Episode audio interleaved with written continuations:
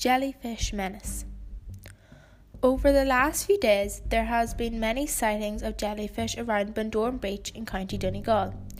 Experts reckon it's due to the high temperatures we have received over the last week. There have been jellyfish warning signs put up all over the beach.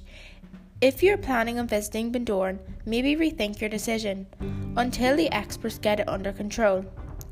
In a recent interview with Chief Lifeguard Noah Green, he recommended people stay off the beach. He states, I would recommend to stay clear of the beach for a few days. We have no idea what type of jellyfish they are, if they are poisonous or not. There seems to be multiple kinds, but we can't be sure. My greatest advice if you're going to the beach, be alert as you walk and don't panic.